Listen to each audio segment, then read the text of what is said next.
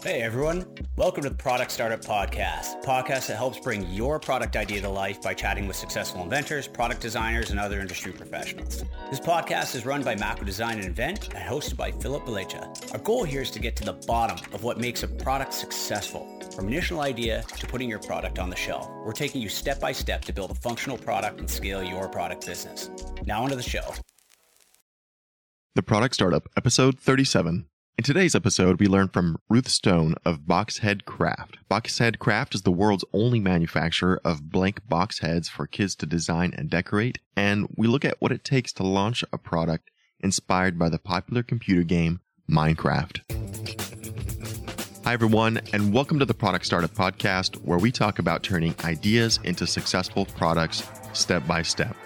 I'm Philip Velitza, and thanks for joining me today.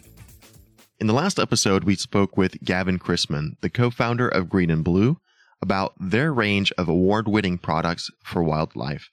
So make sure to check out episode 36 if you want to hear more about how they manufacture ceramics locally and work with architects and construction companies to spread the adoption of their products and make a larger positive environmental impact. So if you're just getting started with a podcast, make sure to check out episode 10. I have an idea. Now what? I get into validating product ideas, basically how we can confirm that our audience exists and test to see if the product will sell. We also look into evaluating an idea, why our idea is worth much, and how execution and reducing risk really adds the value. Finally, we wrap up and talk about creating prototypes on any budget, using what you have and learning how to make simple conceptual functional prototypes yourself. So again, make sure to check out episode 10 if you're new to the podcast and you have an idea and you really just want to get started. Let's get started with today's show. Hi, Ruth. Thanks for joining me on the show today.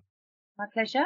One of the reasons that uh, you're on the show is because I thought your product was very interesting. You created a product based on another very popular product that's out there. And normally people say uh, that you shouldn't build your house on someone else's land, but you've been able to be really successful at that. Can you share a little bit how you started Boxhead and why you've decided to go down that path? Well, I mean, it's, it's called Boxhead Craft, um, and if you're not already familiar with the other product or the other franchise to which it relates, it does relate loosely to Minecraft. Although I think it does have other applications, as a number of parents have told me. But the main reason I decided to go down that route is because I was looking for the product and nobody else was making it. Um, I have two kids. Uh, my eldest is a Minecraft fanatic. And whenever it was a dress up day at school, World Book Day, go to school as your hero day, he wanted to dress up as a Minecraft character. So I thought, well, there must be, you know, someone producing box heads out there that you could colour in for yourself. Because I was obviously up until midnight trying to do these things for him. Um, and they were substandard by his um, his high standards. And so that's when I thought, well, I'll have a go and get a batch made and see if there's any uh, bite in the market. So you created something for him. Did you notice that there was a demand from his other classmates or other people, or did you just assume that because your son was into it, that there'd be other children his age that would want to get into it?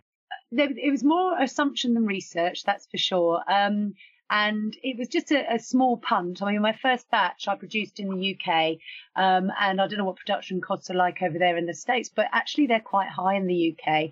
Um, so my first batch was of 100. Um, and I thought for that, I'll just, I'll just sort of um, dip my toe in the water, as it were, and see if there was any interest. Although interestingly, the majority of those sold to mums in America. Hmm, that's that's interesting. Yeah, but it was largely done on on gut because obviously um, the Minecraft phenomenon is is amazing globally, um, and when I was sort of developing the product, mine Microsoft hadn't bought um, Minecraft, and I was trying to liaise with Mojang, who um, developed the game in the first place. And um, all their official statements very much said, you know, that they actually invested their money not in merchandise, but in the game. Um, and again, if you play it or you know and who plays it, there's always new variations, new challenges, new functions within the game. Um, and so I sort of hit a, a, dead end there. So I just thought I'd, I'd fly solo and um, and see how it would go from there. And you're able to scale this pretty well, though. So can you talk a little bit about manufacturing in the UK creating the boxes is basically a packaging exercise. So it's pretty much something that everybody that's listening can probably relate to at some form because they're going to need to package their own product. Can you talk a little bit about the differences in packaging and maybe some of the intricacies in uh, selecting the right material and those types of technical things? Well, actually, um, even though essentially all I'm producing is a cube with uh, five faces, the sixth obviously has to be empty because they've got to put their head in somewhere. It's not as simple as it sounds. Um, and in the very early stages, I was going to specialist box manufacturers and explaining to them that I wanted a matte, sturdy cardboard box, um, a cube shaped with specific dimensions with a grid drawn on top and every single one I went to was unable to either understand the brief or fulfill the brief. Wow. Um, before I even got into talking quantities with any of them, they were trying to uh, shoehorn me into buying products they were already making that they would adapt rather than one from scratch. So instead of going down the manufacturing route, I actually had to enter the market using the design route. Um, and I found a designer online after lots of Googling and searching who actually understood the brief and was able to make my first few prototypes. Um, and I played around with the dimensions and the quality of the card before I committed to my first batch with them of 100. Um, but because obviously that's a low print run, as you know, you know, the smaller the quantity, the greater the cost per unit. Absolutely. Added to UK manufacturing, it's quite high. So I actually, um, my first 100 were loss leading products. And I knew that they would be because I didn't think the marketplace would pay a premium price for a blank box, even though uh, Minecraft related uh, merchandise does go for well above um, other franchises, you know, like your Disney's and what have you. Sure. And I think it's partly because Mojang historically have had a very limited merchandising and licensing strategy. Um, and I don't know whether that will change under the Microsoft um, realm, you know, but um, but certainly at the time I was still developing the product, that was very much the case. Yeah, that's very interesting. And so after all this trial and error, you initially created those 100 units and you mm. sold a lot of them to the states. So you created yeah. a website to advertise some of this or what was your strategy in releasing this to the market? My route to market was uh, online sales. So I went I had a three-pronged uh, approach initially. I went with Amazon, but just in the UK. I went with eBay, but just in the UK, and I went with Etsy globally. And actually, of the three, Etsy has done the most for me in terms of reach. I didn't set up a website initially because it was still very much a trial. Mm-hmm. So instead, I was uh, doing things on Twitter, on Instagram, which was great for search engine optimization and things like that. Um, and actually, the images have been very, very powerful um, in terms of, you know, if you were to search like a blank Minecraft box head, um, you know, the majority of the images in the top 10 would come from me, um, added to which obviously links to my Facebook page, my Etsy shop. And obviously now I do have a website. Um, but um, but most of my sales initially came through Etsy. Um, so and what happened with the American mums, because they were all ladies, uh, is that they bought in bulk for parties, and um, and took the majority of my hundred boxes you know, and I sold to Massachusetts, to California, and to Texas, where I believe you're based.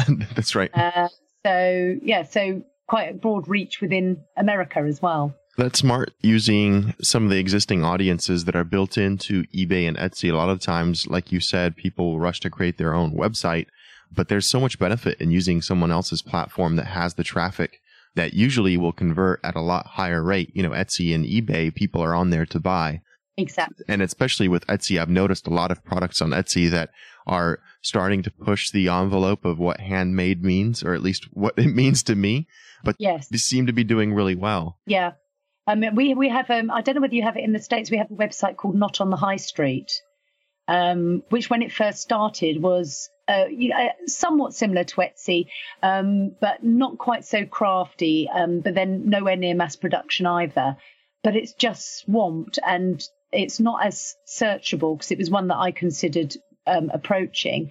Etsy's great um, because there are so many other people doing Minecraft related products unofficially, party bags, and even a lot of the free um, stuff that comes out of Etsy. So, with that, and the fact that I've got the Minecraft search terms and other websites like Pinterest, where I'll pin my own images along with images of other Etsy suppliers that do complementary, then uh, then it works very very well. One of the most successful things I think that you did was focus on Instagram and putting a lot of the visual images that people were looking for out there so they could lead back to your site. Did you do anything else that was really effective to help drive that traffic?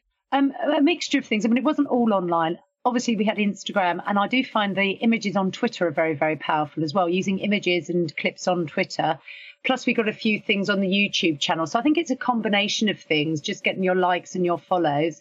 Um, and um, I've only just started doing some PR around um, around the product, obviously in the UK. So we're going to feature in a couple of magazines, national magazines, early in the year. Um, as competition prizes, and um, a few bloggers have been writing about us, and we've got so far positive write-ups and positive responses to the product. And great, that that's the best thing about it. When people see it, if they know Minecraft, they instantly get what it's about. It doesn't need explanation. And um, you know, the kids all want one. It's just whether or not mum and dad are prepared to part with the cash. right. No, definitely makes sense. As you moved through some of this marketing and you were getting more publicity, I imagine you were getting a little bit more sales. Did you have to scale the manufacturer that you were using, or did you stick with the same manufacturer and they just started cutting you better breaks on the pricing? Well, at the moment, we've still got the first delivery because there's a few thousand um, in in the office. Or that was the original delivery. There's less at the moment, so we're just seeing how they go because obviously we've gone from hundred to you know 300 times the amount. Sure. Um, we had a little nice little peak around Christmas time. Um, but they're the individual sales, and I think the focus moving forward will be doing the party packs. Um, I don't know what the average spend in America is, but over here they say the average spend on a party is something about £270 for a kid's party. Um, I don't know what that equates to in American dollars. Um, and actually, what we offer, um, which is 55 um, British pounds as a party pack, is considerably cheaper than getting, um, you know, an entertainer in. And also, they serve as quite nice party favors as well. It's something that the kids take home rather than an experience type party where, you know, they might have a few pictures and a few memories, but nothing physical to take back home.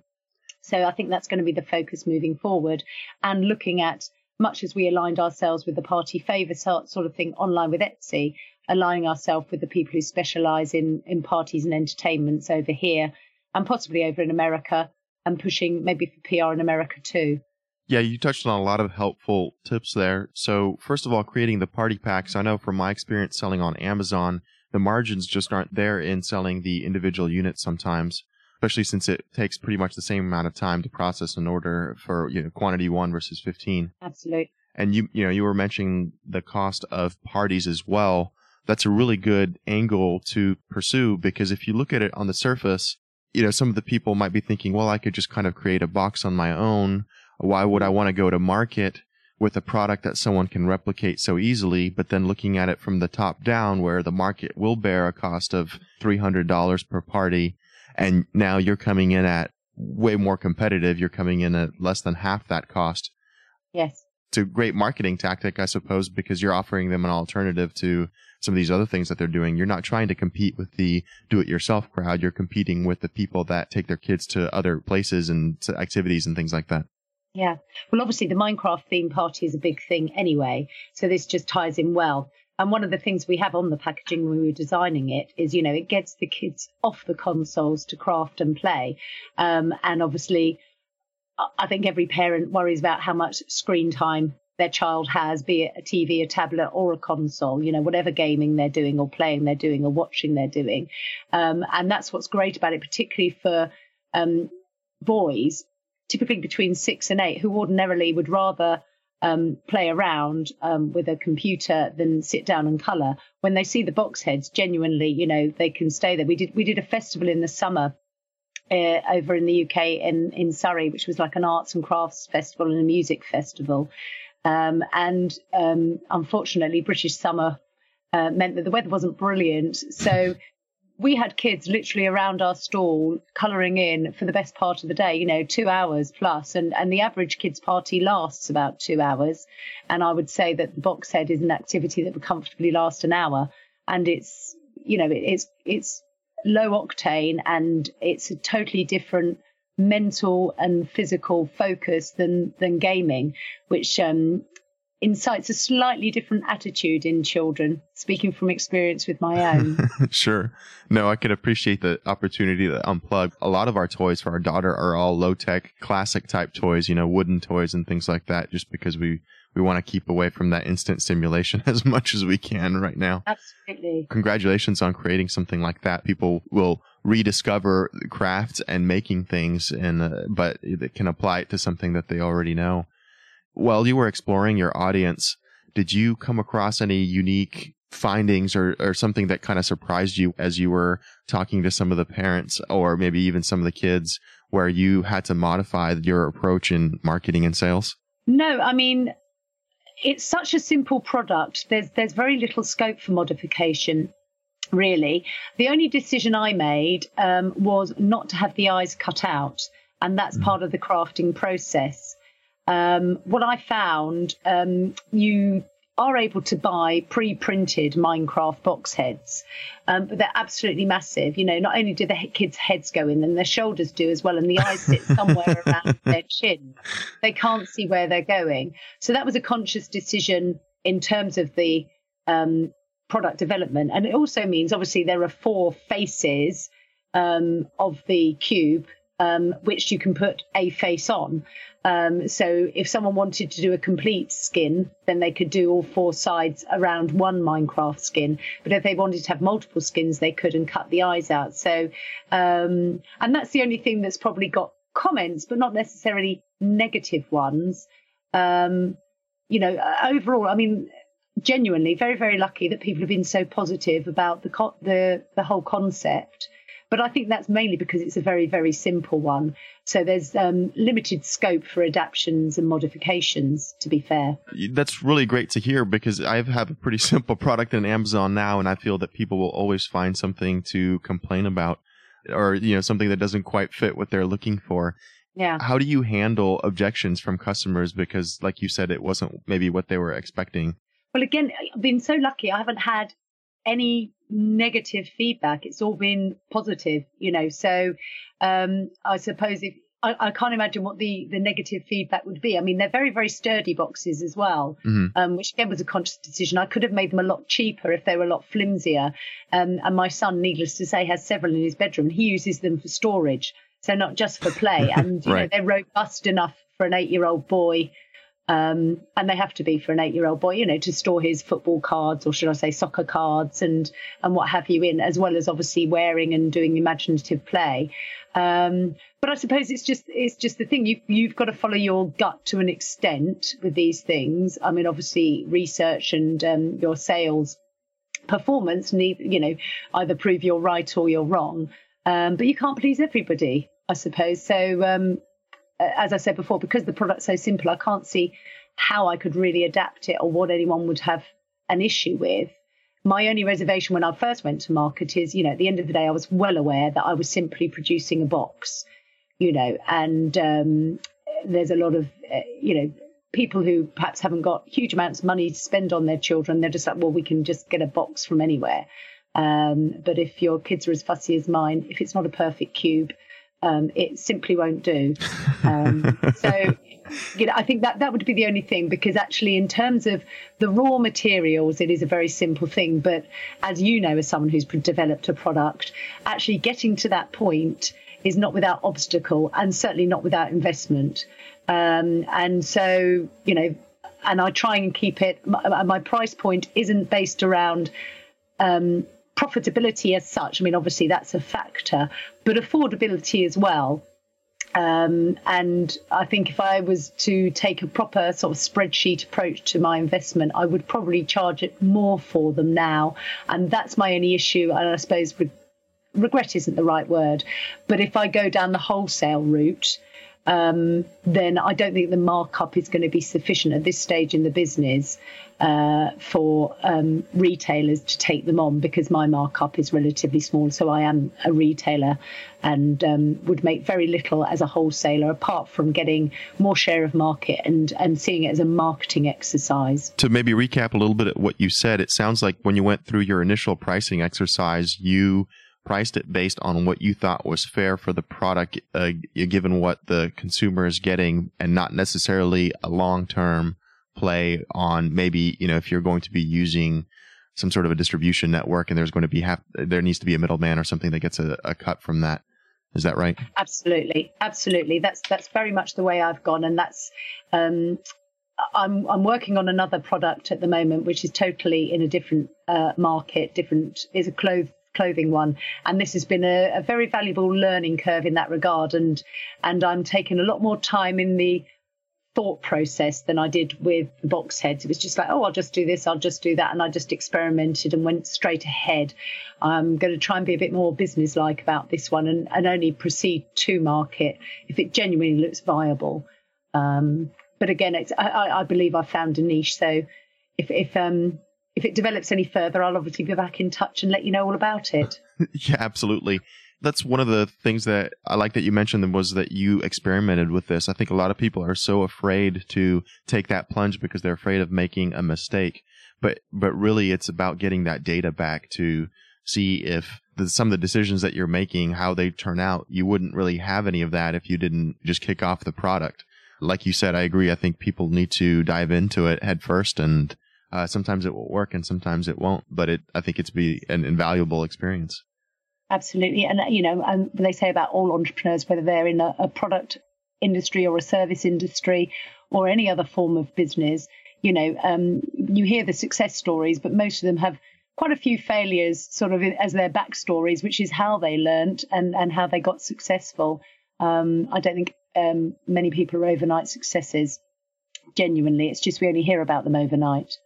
right, absolutely. You know, are you worried at all about any competitors coming in? Because as you mentioned before the show, it's not something that you're able to get a patent on, and as we talked about now, it's something that's possible to replicate in a, in in a sense that it's not high tech. Absolutely. I mean, you know, again, that that was something I was well aware of from day one. Um, and it, there is nothing I can do about it but remain philosophical and also hopeful that no one can be bothered. that's um, that's the best I can do, really, as far as that's concerned. Well, and I imagine that you're spending a good bit of time on the marketing. And is there anything unique with your customer service, or in how you handle orders, or something that's a little bit more difficult to replicate? Uh, no, not really, because that would just add to the overall costs. And you know, and as I mentioned before, the profitability isn't I would say below average for a paper product, for a craft product. Mm-hmm. Um, so I just try and ship them out nice and quickly, you know, um, same day um, dispatch as, as the, the order comes out. And obviously it depends where in the world they're going as to how long they get there and um, giving people the options of, you know, um, a speedier delivery should they need it. Um, but again, it's such a simple product. It's such an easy get. And, um, I really don't think it's a one off purchase as well. So, um, very few people are likely to come back. The only potential is if someone buys one for a child and then the child wants a party to include them. But um, I don't think it's something that people will, you know, repeat buy. Um, and I think that kind of strategy, the service strategy, is far more important to uh, a customer base that you are nurturing. Whereas my customer base, I need to grow um, in terms of numbers of people rather than numbers of transactions. So it's a different model, really. Very fascinating. Thank you for bringing that up. And, you know, this isn't exactly the first time that you are in business. I think it, it would be unfair to say that this was the first venture into entrepreneurship. Can you describe your background a little bit for, for people about, you know, how you got to where you are today with some of your other businesses? Oh, I've done a whole mix of things. I mean, I really started um, when I was still at school. I mean, I don't know how it equates to the American school system, but when I was in sort of sixth form, um, doing what we call A levels, which is the precursor to university degree, um, I used to run my own little raves. Um, giving my age away now, but uh, it was the age of acid house music. And um, I used to do little alcohol free raves, and, and they were in themselves quite profitable little things, and nobody else was doing them local to me at the time. Uh, when I went away to university, um, I really I love clothes and fashion. Less so now I'm a mum. I don't have time to indulge those passions. So I had my own clothes store and we used to buy a, a, mixture of new sort of designer London fashion independent designer clothes and um, and vintage clothes as well, and sell those in a little uh, unit that we rented in a um, sort of a, a small shopping centre, not as grand as a mall or anything like that, which was great fun. I did that um, contemporaneous to studying for my first degree when I graduated, there was a bit of a financial slump, so um, work was thin on the ground. So I sort of carried on the sort of clothing thing, and I sold clothes and I made jewelry as well, which I sold in outlets in uh, Covent Garden in London and in Kensington in in London as well. Um, trying to think what I did after that. I also had a, an affiliate uh, marketing website, which was aimed at the uh, education sector. Um, and I set up my own PR business um, about 17 years ago, and I continue to do PR. You know, PR is kind of my my staple, um, which um, funds my other sort of curiosities and indulgences around you know everything else that I do. So that's just a few of the things I've done, you know. Um, and like I say, it's it's all experimentation, and I don't consider any of them failures, although some were more financially viable than others ultimately. Um, but it's not just about the money. And I think if you've got that in in you, um, obviously the money's very very nice if you get it as well. But it's it's just the experience and the experimentation and the adventure you get with just trying out different things. Um, and you know, being first to a market is is quite an exciting thing, or doing something different within an established market. You know, so that's that's in summary what I've I've done in the past.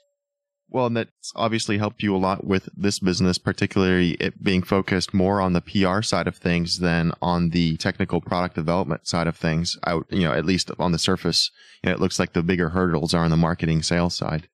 Absolutely. It's just getting known because whenever people hear about the product, they genuinely love it, which is great. Um, but, you know, you just got to make sure they hear about it. And, um, and then they're in a position where they want to buy it or recommend to others to buy it. Um, so, so that's very much the focus for next year. It seems like right now that you might be fulfilling your own orders. Is that right? Yes, I, I do at the moment because um, you know there's peaks and troughs, but it's manageable, unfortunately. Um, and I came off Amazon because it wasn't financially worth my while. Um, but if you know when I reach that point where I'm I'm better known and and perhaps the brand is known independently of obviously um, your sort of generic internet searches, then I think, you know, I would look at maybe Amazon Prime or, you know, a, a direct dispatch service.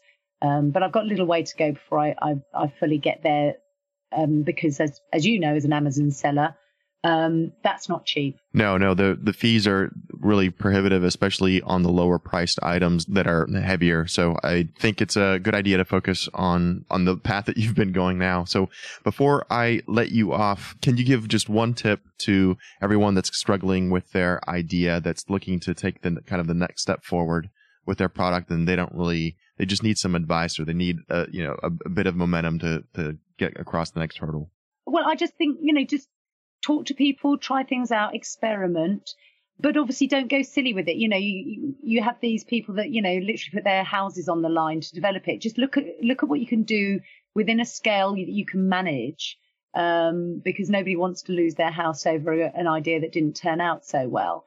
But there are increasingly ways, um, unless your product itself is you know gold plated, to produce things relatively cheaply and at a quantity where you can test a market. And obviously, once those quantities rise, your cost per unit go down and, and the risk and the exposure just goes down with it. Um, but I would encourage anybody to experiment.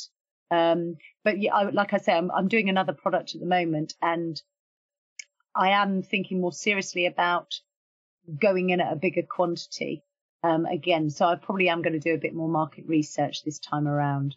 Ruth, thanks again for such great advice, and we hope to have you on the show again. But before that, where can people find you and find Boxhead Craft? Well, we're all over the place, but the website is boxheadcraft.co.uk. But if you Google Boxhead Craft, you'll get links to Twitter, Instagram, Facebook, um, and the Etsy shop, of course. Perfect. Thanks again for coming on the show, Ruth. I really appreciate it. And thank you too. It's been a pleasure. Here are three of my takeaways that we can apply to our businesses. Number one, selling where your customers are. Ruth was smart to try selling on Etsy, Amazon, and eBay first, since all of those platforms have built in traffic. People are going to those stores to buy. Amazon, for example, converts 20 to 30% of the people looking at our listings into buyers.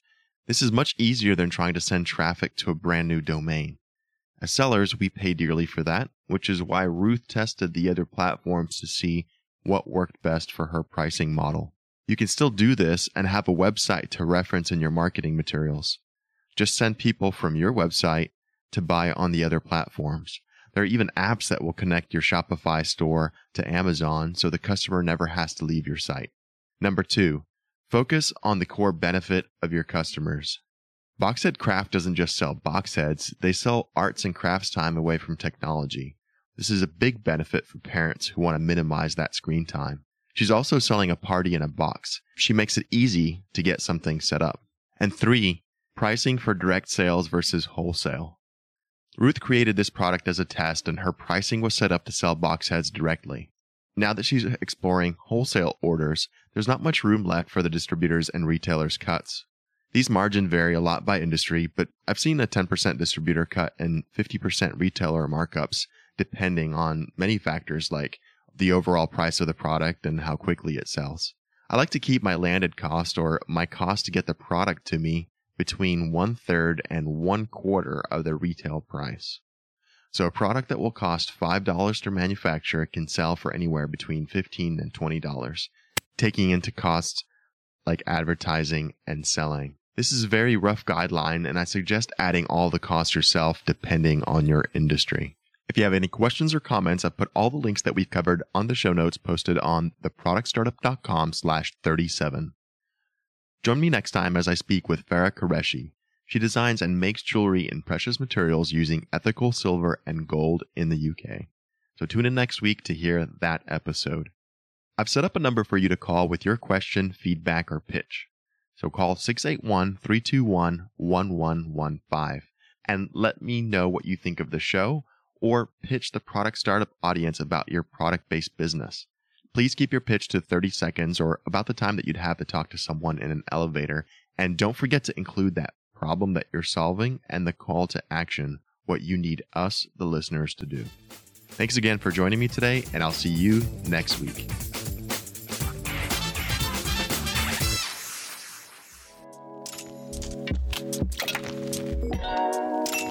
Thanks for tuning in to this episode of the Product Startup Podcast, the show that teaches you what it really takes to bring your product to market and turn it into a big success. This podcast series is brought to you by Mako Design and Invent, the first firm in North America to provide global caliber end-to-end physical consumer product development to startups, inventors, and small product businesses. If you're looking for product development help on your invention, head over to makodesign.com. That's M-A-K-O design.com for a free consultation from one of Mako Design's four design studios from coast to coast. Thanks for listening and see you next time.